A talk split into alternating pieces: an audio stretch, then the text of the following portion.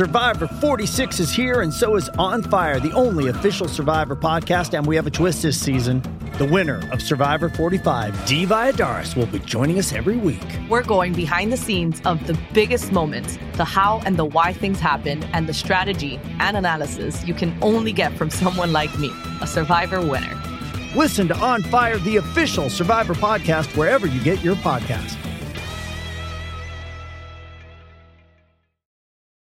It's only a kick, a jump, a block. It's only a serve. It's only a tackle, a run. It's only for the fans. After all, it's only pressure. You got this. Adidas.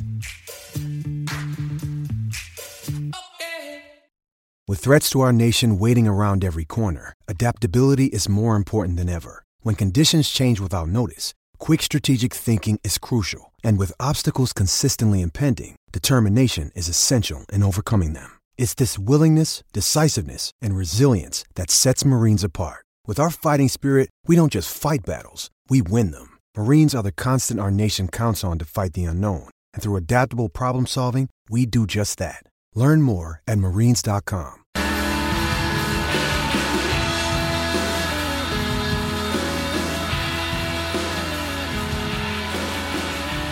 It was Australasia 2, Asia nil on day three of the World Cup. New Zealand cruising to a 10 wicket win over Sri Lanka at Cardiff before Australia beat Afghanistan by 7 wickets with plenty of overs to spare. Welcome to the Wisden Cricket Daily podcast in partnership with Travel Bag, creating holidays packed full of memories since 1979. I'm your host, Jo Harman. And joining me on the phone from Melbourne is Sam Perry, Australian cricket writer and co host of the smash hit podcast, The Grade Cricketer. Sam, welcome to the show. Jo, absolute pleasure to be here talking to you from my car uh, in South Melbourne. And I make it, it's about 7am your time, is that right? That's right, yeah, 10 past 7 a.m. A few cheers have gone up after uh, Liverpool's victory. Uh, I'm here bleary eyed, um, supporting neither Liverpool nor Spurs, uh, just revelling in Australia's victory overnight. Yeah, were you relieved to wake up to a resounding win? Did you go to bed with any fears of, a, of an upset? not really. I wouldn't say fears of an upset. I mean, from a cricket uh, fan's perspective, it would have been fantastic, you know, to wake up to learn that Australia had been destroyed by Rashid Khan and would have to, you know, reassess their entire campaign. But I suppose, yeah, I mean, from a work perspective, waking up uh, after getting a few precious hours of sleep, it was nice to know that, well, you know, that what we expected to happen happened. Uh, Australia scored the runs fairly easily and uh, didn't suffer too much damage at the hands of uh, Afghanistan's uh, three spinners. So, what is there? We generally start the show with your moment of the day. Was there one moment that particularly stood out for you, Sam? Uh, there was one moment that stood out for me that made me sort of raise my eyebrows a little bit. It was it was the third ball of the day. Uh, it was Mitchell Starc uh, knocking over Shahzad, yeah. the uh, the keeper batsman, and um, it wasn't that Australia had gotten off to a you know a wonderful start necessarily. It was just the nature of the delivery. So you know, Australia's entire pace bowling and bowling fortunes almost hinge on whether Mitchell Starc can elicit any movement at all with the ball, mm. uh, and he was able to do it. Uh, with that particular delivery, I know there's been a lot of conversation about whether these uh, white kookaburras actually do move, do indeed move, uh, and if it's not a wonderful ploy from uh, from England to stop that altogether, just conspiracy theories there. But um, uh, it, he he got the ball to swing back in, and uh, you know, while I think a guy like Shahzad and a few of the other Afghanistan batsmen found themselves a little out of their depth in terms of dealing with 150 kilometre per hour, uh, kilometre per hour balls, and who wouldn't? Um, that was a searing delivery, and, and, one worthy of probably knocking over some uh, higher order batsmen later down the tournament. So uh, I just thought it was interesting to see Starc was swinging the ball. It's a function of his technique. It's a function of um, whether he's able to get it shaping. I think it was a good sign for Australia that he was able to shape the ball early on in his uh, spell. Yeah, as you say, promising signs. And it did it did strike me watching Australia's attack today against the uh, Afghanistan batting lineup that are kind of they're boom or bust, aren't they? There's a lot of boundaries in there, but they kind of impulsive playing of the hook shot lost them lost some kind of soft wickets there you look at the rest of Australia. So Cummins and Starc, undoubtedly world class performers. You look at the rest of that Australian attack today. Zampa, who took three wickets but went for a few. Coulter-Nile, uh, who's obviously got a lot of talent but hasn't got a kind of established record. And then you're looking at Stoinis and, and maybe Maxwell for a few. Do you sense that the rest of that bowling attack is a bit vulnerable if they don't get those wickets first up? Yes, Very much so, Jo. Uh, and I think Adam Zampa is a particularly important cog in that wheel. You mentioned that he did go for a few runs, and that, I guess that can happen to leg spinners. He conceded 21 from an over where Rashid Khan took to him, and he actually kind of got under his skin a little bit. He started bowling full tosses and long mm. hops, etc. But um, in a tournament where, and I know everyone's talking about bounces as a tactic at the moment, but I do think that the the double spin attack is going to become more important as the good teams start playing against each other, where those middle overs are really important. Australia do have that capacity to look a little bit benign uh, in relation to a lot of the, uh, the, the teams that will go deep in the tournament, and that puts a lot of I say pressure, but it puts a lot of onus on Adam Zampa to be that point of variety. I mean, if they're going to play three quicks otherwise, and then Marcus Stoinis, uh, three of those are right arm over the wicket bowlers, uh, and then there's Starc. Zampa's going to have to do a lot of the heavy lifting in terms of offering some variety, in terms of uh, being someone to go to uh, to change the pace, etc. Uh, you know, in term when it comes to mystery spinners, he's he's reasonably easy to pick. I know mm. he bowls a lot of uh, overspin, a lot of wrong uns, etc. Uh, I thought he bowled well otherwise, uh, from the other than the 21 that he conceded off that one over. But whether he can carry Australia's kind of title hopes. Um, you know, that's going to be a really interesting one to watch. It's, it's interesting with Australia because there are some obvious areas of slight weakness, but there are obviously some incredible strength in there as well. We'll, we'll, come on to the Finch and Warner opening partnership in a bit, but we look at Australia over the last kind of couple of years. 18 defeats in 22 ODIs after the 2017 Champions Trophy. Uh, obviously, attracting a lot of sympathy in English cricketing circles. We were really worried about you guys for for a little while there. Thank you. Uh, but then, then we had just just when the tournament's around the corner, these away series wins against Pakistan and India, then a victory over England in the warm ups, which you can make of make of that what you will, but still, it's, it seemed like a significant kind of signpost in the way that Australia have gone this past calendar year. Please tell me, Sam, that Australia aren't going to kind of rally and win this thing after being desperately poor for the last couple of years.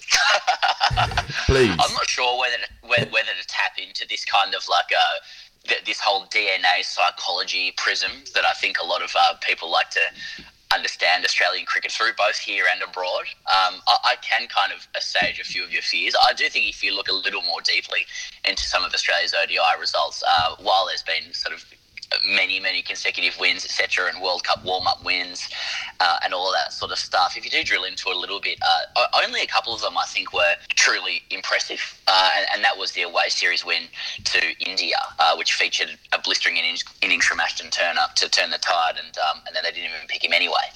Uh, I, I, do think that, I mean, who was it the other day? Ed Cowan said the other day that they'd be doing very well and be very happy with the semi final spot. That's kind of where I'm pitching Australia at the moment as well. That's yeah. not trying to undersell them to overachieve later.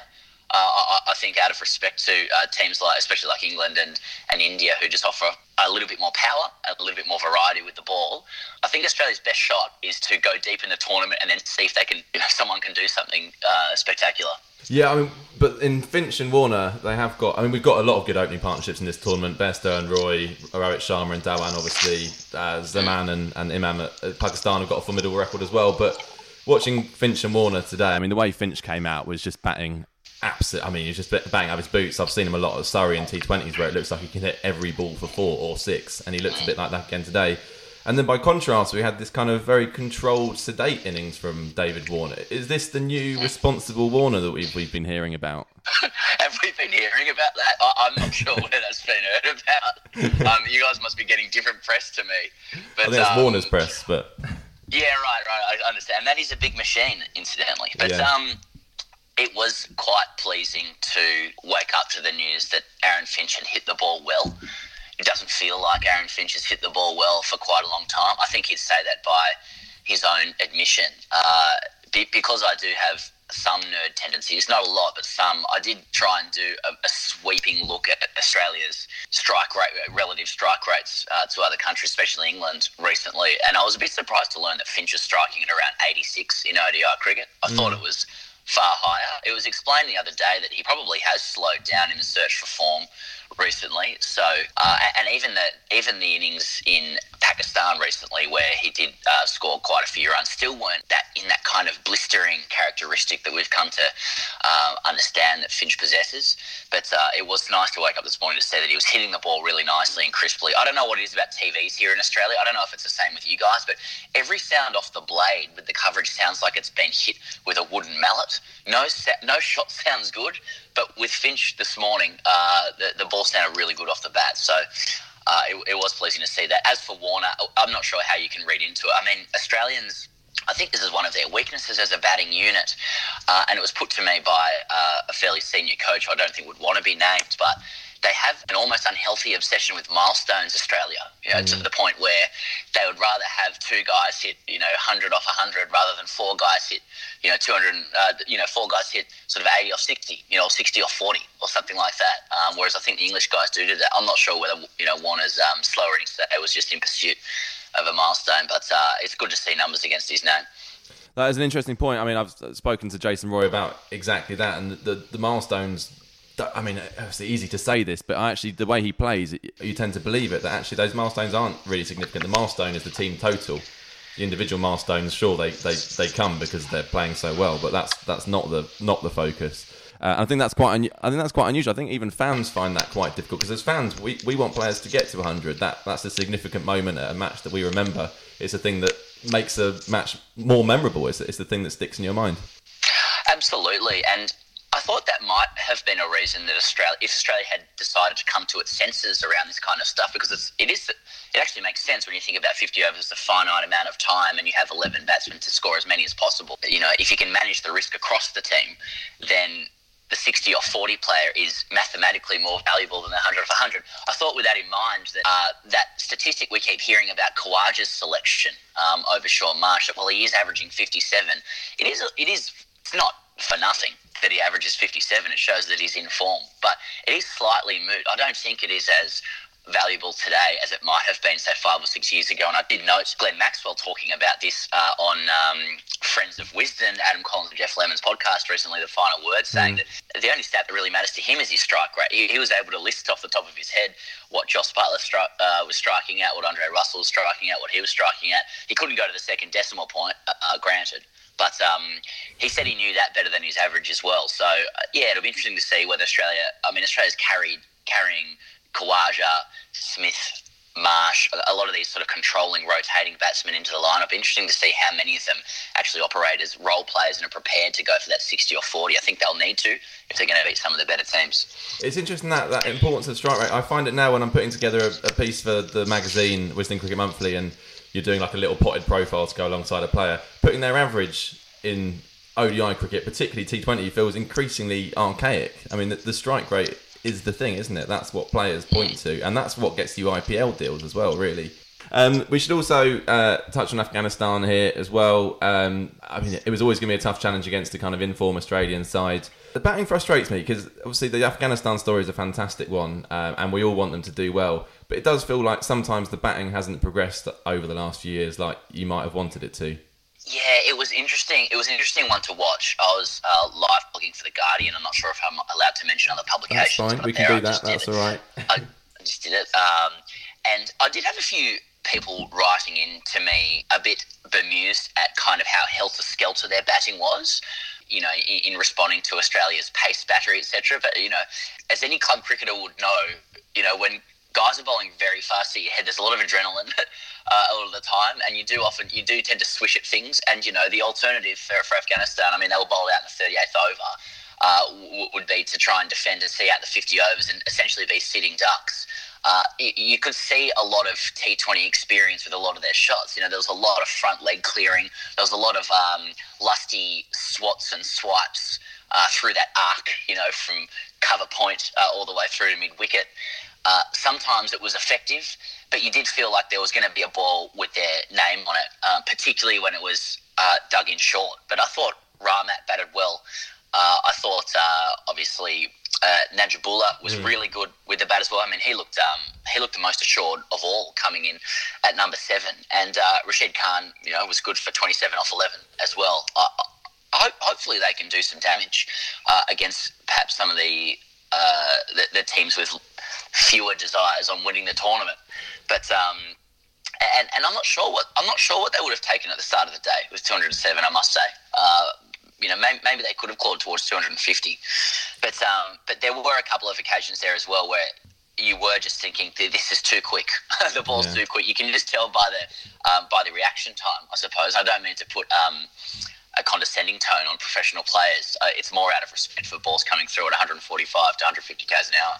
Sure, that that's what frustrated me though. That it was that one over from Stoinis that he got Najibullah and Gulbuddin, the captain, who'd been going nicely with two short balls, and Stoinis is obviously not bowling at those speeds, and it felt like that was the moment really where they could have just been. A, we want them to see them play their shots. That's their natural game. You want just to be a little bit smarter, and they could have been up there towards 250. As it was, I mean that wouldn't that wouldn't have been enough anyway, um, given the way the match went. They they're playing Sri Lanka on I think Tuesday. Correct me if I'm wrong on that. Um, do you see that being a kind of battle for the wooden spoon, or is it a bit early to, to be saying that? You know, if you'd asked me before the tournament began, I would have been um, far too polite uh, to go that far. Uh, but having watched both teams uh, in operation, I, I, don't think that's an unreasonable thing to say. Uh, I was I was hoping, that particularly with uh, Afghanistan's uh, trio of spinners, you know, two of whom are kind of, you know, one of them's third in the world in the ODI cricket, one's tenth. Um, that they might be a bigger shout, you know, of, of beating other teams. But uh, their batting looks like it might hold them back a lot. So mm. yeah, I, am sure both both sides will be wanting to win that match. Which takes us on to New Zealand Sri Lanka. Uh, so yeah, that was at Cardiff, the earlier game. For those of you who are still catching up, uh, New Zealand won in just 45 overs total uh, of cricket. Matt Henry and Lockie Ferguson taking three wickets apiece to bowl out Sri Lanka for 136. And then Martin Guptill and Colin Munro hit unbeaten half centuries in a 10 wicket thrashing. Sam, I was interested. How how do Aussies generally feel about the New Zealand cricket team? Is there some sort of is there a neighbourly affection there, or is there are they getting a bit bit good these days? you know, it depends on what side of politics you're on. Sorry to introduce that, Jo, but I mean, there's a lot of people on certain side of politics who look very affectionately at New Zealand and think there's just they're they're nice uh, people. Uh, they succeed in rugby union. Um, they put out a cricket team to be proud of, uh, who you know everybody's describing as their dark horse for the competition. They generally behave themselves uh, in an exemplary manner. You know, I'm not sure that the feeling is mutual, and I'm not sure if it's a con- it's condescending to just look at them with brotherly love, uh, because I think they could inflict some um, some problems on Australia down the track as well. Uh, but but yeah, I mean, you know, they, they, they have a really good one day unit. New Zealand. I'm not sure Australia over here takes much notice um, of, of, New Zealand. I'm not sure they take much notice of anyone, really. I mean, I think I've, I've described in a separate place that Australia just understands sport through the prism of what they achieved in 1999. I think most people here are kind of watching the footy, uh, waiting to get deep into the tournament and then to kind of think that England, like many many English people I, have heard, might uh, capitulate in semi-finals, and for Australia to just you know do wonders because it's our birthright. Oh, I'm not sure it's exactly how it's going to go, uh, and I think New Zealand, I think New Zealand might have have something to say about this tournament as well. Yeah, well, they've certainly got. I mean, it was telling today that Matt Henry probably wouldn't have played if Tim Southee had been fit and he comes in and, and takes those wickets with a new ball when you would have potentially expected Trent Boult to do that. So they've got they kind of got all bases covered. I would say spin, like Australia, is perhaps a potential weakness. They had Santner playing today, Ish Sodhi, the leggy, um, on the sidelines today. That's they haven't got a world class spinner, you'd say. Mm. Yeah, uh, you know when you're you're talking about uh, sides that have kind of you know Adil Rashid or Imran Tahir even. Um, then the, the, it, it is a second tier or third tier uh, run that I think you find New Zealand's spinners on. And like I said, I do think that will come into play later in the tournament. That said, uh, you know, I know it's kind of not it's a bit of a faux pas to talk about the colour of wickets, and I'm actually genuinely red green colourblind, so I always have to double check myself. But like when I when I did turn on the TV, I did think there was a contrast problem. uh, I didn't think spin was too big a deal, an issue today. Sure. Uh, looking at it. Um, and then Sri Lanka, I mean, there weren't high expectations for them ahead of this tournament, um, but in one sense, their game plan worked perfectly. Uh, Dimuth Karunaratne recalled to the side after four years to be the anchor, to bat through the innings, and that's exactly what he did 52 not out at the end. Only problem is the rest of his teammates offered a combined total of 84. Uh, 11 of those were extras. Uh, and actually, he was my moment of the day. Um, I don't know if you saw this, Sam, but um, Karunaratne ducked a free hit, which I think is a first. Uh, a short ball from Lockie Ferguson and he, he was just in his test match opener mode and just got underneath it, let it let it go past. Which, uh, which yeah, I mean, but, sure, you know, 50, but fifty-two not out. So yeah, well there you go. I, I, mean, I do, he's playing the anchor role, but perhaps that's taking safety first uh, a little bit far. Um, I mean, I think we've all we've all enjoyed watching Sri Lanka over the years. They've had some unbelievable cricketers and done some unbelievable things, but this side they don't look great, do they, on, on paper or in practice? No, they no they don't, and you're right. It, it is sad uh, I, I, mean, I'm sort of uh, no problem. I'm 33 years old, and I remember. Uh, I mean, my first, the first World Cup I remember is 1992, but I think my you know brain started working better in 1996, and uh, I, I, do remember my parents telling me about the story of Sri Lanka growing as a cricket nation. I remember you know Kaluwitharana and Jayasuriya. Um, you know, going ballistic in World Series cricket against Australia and thinking, God, these guys are incredible. You know, they've revolutionised the, the game. And I, had come to believe that Sri Lanka had risen, you know, from being uh, minnows that had been tonked around into, uh, you know, a very, um, you know, proficient, prolific side in their own right. And obviously, they then won that '96 World Cup and uh, generally were able to compete. And it feel, you know, the, the regression is quite stark, isn't it? And it's sad to see. I do hope that they can uh, that they can fix it up. I mean, I, I know. Um, I'll always carry the, the memories of them being excellent in 1996 it always feels like that they're a side that can knock you over on your day. They obviously did that in Test cricket against South Africa recently, uh, but we did see them out here in Australia. Uh, sort of four or five months ago, and uh, it was you know, they, they, weren't able to really take a fight to Australia in any sustained way. Uh, so, look, you know, fingers, fingers crossed they can pick it back up. Yeah, well, I mean, our Aussie correspondent for Wisden Cricket Monthly, Adam Collins, who's obviously a, a good friend of yours, uh, in the predictions for this tournament, wrote that it's sad to see Sri Lanka, the side that kind of tore up the rule book for one day cricket, playing the most backward one day cricket of perhaps any side in the tournament. I think um, that's already been shown to be to be true in the warm ups and then and in the first game of the of the World Cup, unfortunately. But as we say, uh, Afghanistan next up for them on Tuesday, um, which does at least give them an opportunity to get a win on the board, and then and then who knows from there. I, do, I mean, I interviewed Karunaratne just before the World Cup and, and asked him about this squad, which is was a bit bizarre. They've got several players who haven't even played ODI cricket for a few years. Uh, someone like Dinesh Chandimal, who has got a proven record. I know he's not been in great form, but the proven record, he's just sitting back home kicking his heels. So I asked Karunaratne, is this, is this potentially a problem? And he obviously said, no, they're all ready to go. What else can he say? But it does feel like he's been thrown a bit of a hospital pass here.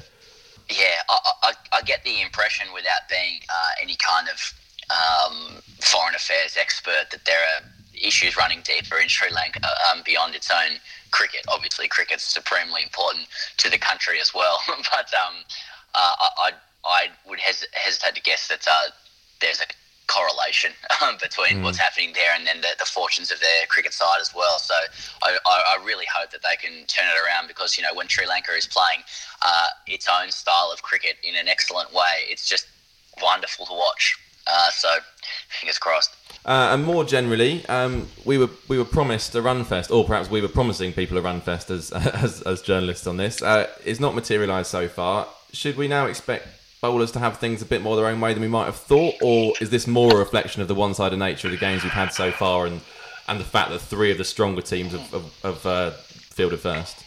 Yeah, you tell me, Jo. I mean, England's been uh, planning this World Cup for years. I'm sure everything is detailed down to you know the absolute finest. Um, so, um, but but I mean, cricket's one of those games, isn't it, where like you know a guy hits a ball for four through a gap, so you plug that gap because that's what happened the last ball. Uh, I think there's a lot of factors there that make a re- make it reasonable to conclude that there's going to be a lot of runs down mm. the track. Uh, the only thing that seems to be getting in the way is maybe a little bit of weather and some uh, some pitches that look uh, that, that seem to have a, a, bigger tinge of green than normal. Uh, I would expect as the tournament deepens that there's going to be some whiter coloured pitches, uh, some um, faster outfields. Obviously, there's already short boundaries. It completely suits England uh, for that to be the case. So I, I, would expect that would be the case. I, I, I think 500 is still on.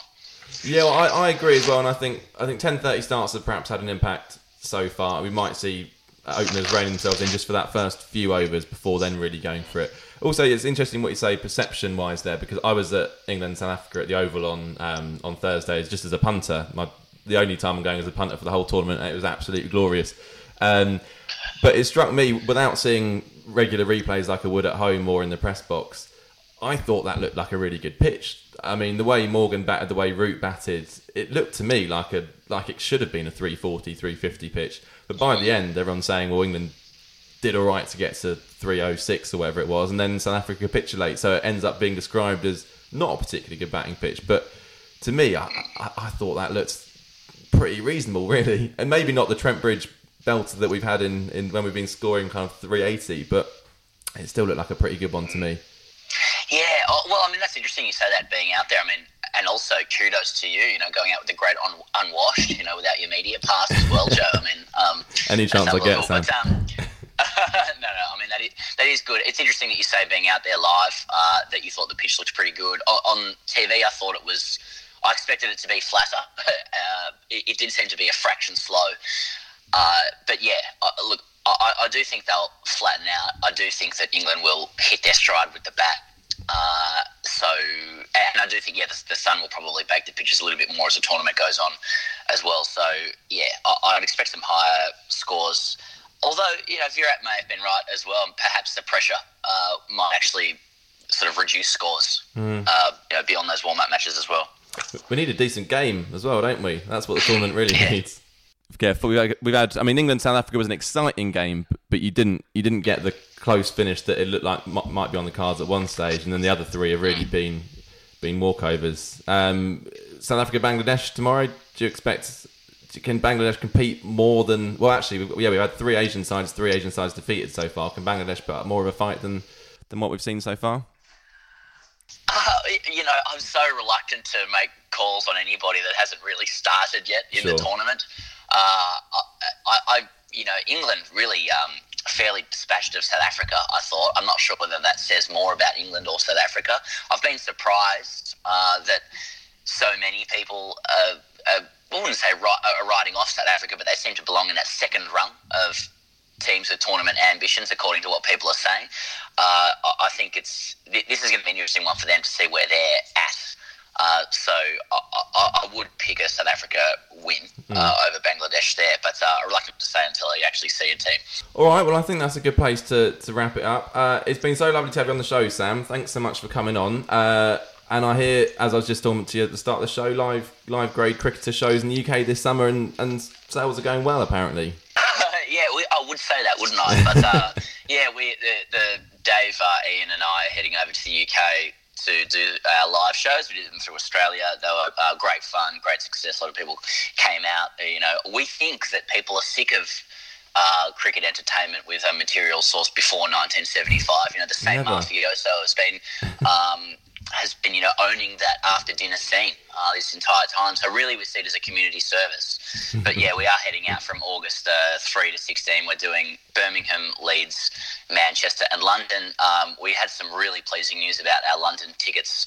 Uh, the other day, um, they they nearly went uh, in a day. So there's some talk of a second show. Can't say too much. I don't even know what the protocol on this kind of stuff is, but um, we like to you know, for as many people to be able to come out as possible. So uh, yeah, you can.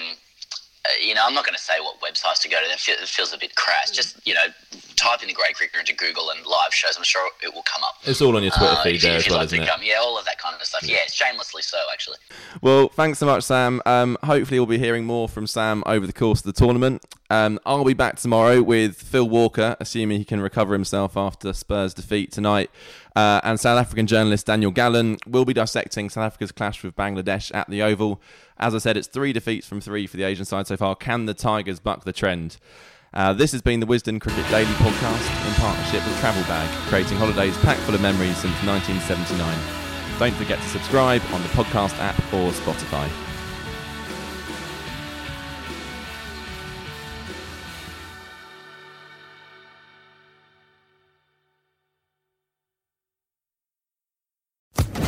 Social Podcast Network.